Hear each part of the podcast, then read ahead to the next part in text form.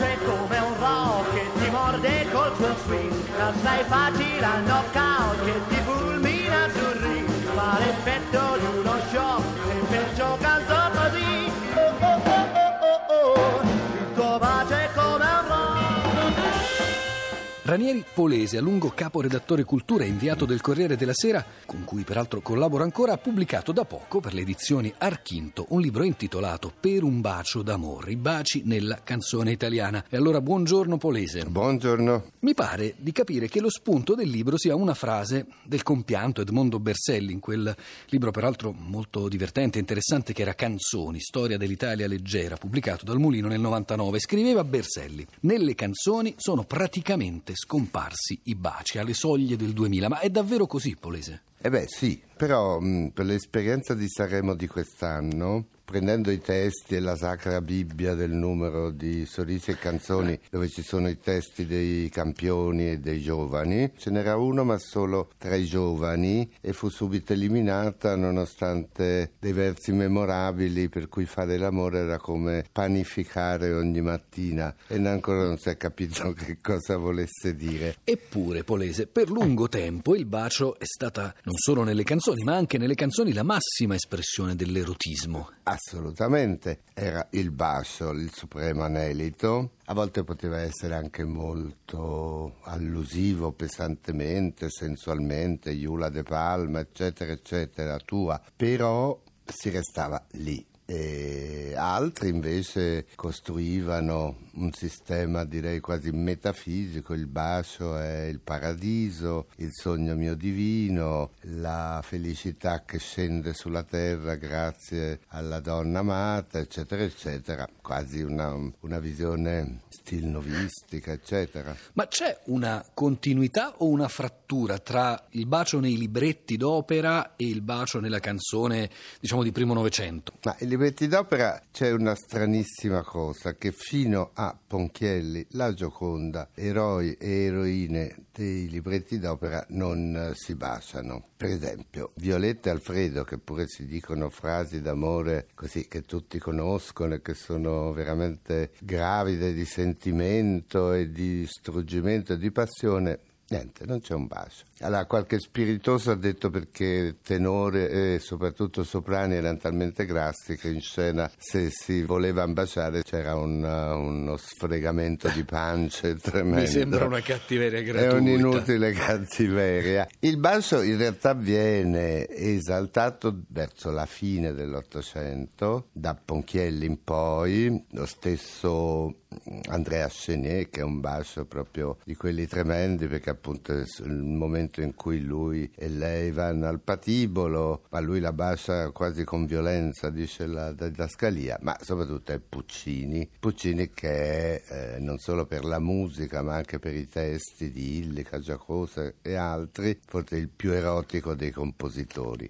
Da Puccini parte tutto il repertorio dei baci delle canzoni, a cominciare dalle romanze, soprattutto Tu, musica proibita del signor Gastaldon, che è un po' l'incipit di questo canzoniere. Nei primi anni 60, una delle tante meteore, chiamiamole così, dei primi anni 60, tal Remo Germani, 1963, lei già ride perché sa dove voglio arrivare, scrive una canzone che ha, o almeno interpreta, una canzone che ha grande successo e fa così: la ragazza del mio cuore sei, ma baciare non ti posso mai, sempre tra la gente te ne stai. La canzone si intitola proprio Baci. Come sono i baci degli anni 60? Allora, i baci degli anni 60 sono abbastanza frastagliati e curiosi, perché da una parte è oramai, se non esploso, certo arrivato pesantemente sulla scena il fenomeno dei cantautori. Paoli soprattutto, che forse è il più grande e migliore innovatore della lingua cantata italiana, dove si dicono tutto sommato le cose come stanno. Il bacio è molto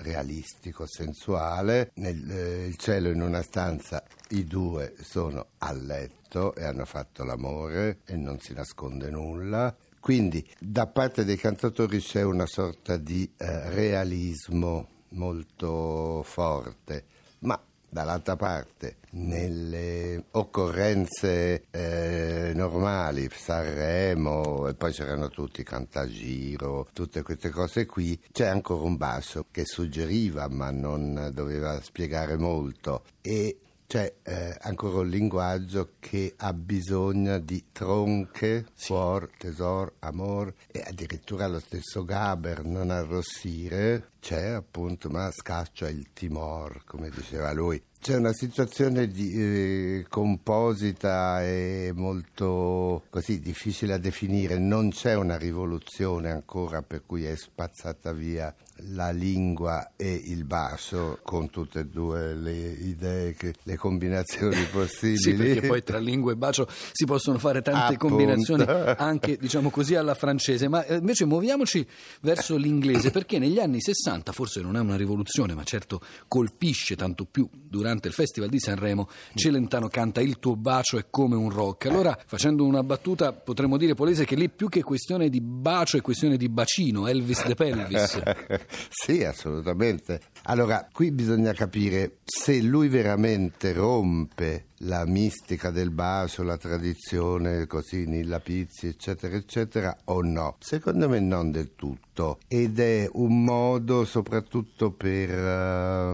Così come Rabagliati col suo swing alla fine degli anni 30 non interruppe nulla, perché dopo di lui continuarono a cantarsi baci e così. E lo stesso con Celentano. Probabilmente non è lui quello che distrugge la tradizione del bacio. Probabilmente sono molto più le cantanti, le donne, le grandi interpreti anni 60-70 che non credono più al bacio come simbolo, gesto di sottomissione all'uomo, eccetera, eccetera, e dicono anzi non sai far l'amore tu, come dice la Vanoni. Ma come la mettiamo, Ranieri Polese, con le frasi dei cantanti nei baci di cioccolata in queste edizioni speciali di San Valentino? Prima Fedez e poi Pausini.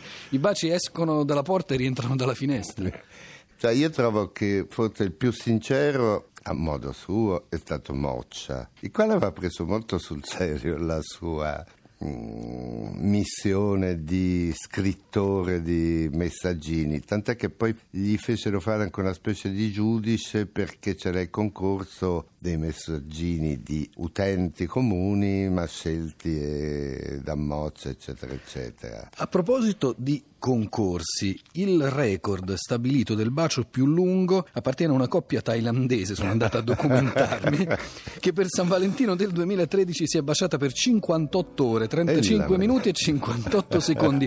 Però le dico questo perché per un precedente record stabilito nel Regno Unito nel 2005 si è cominciato a festeggiare, a celebrare una ricorrenza che è la giornata mondiale del bacio. Ecco, lei come festeggia il 6 luglio la giornata mondiale del bacio, Ranieri Polese? Dipende dal clima. Se è tanto caldo evitiamo, e Milano a luglio fa molto caldo.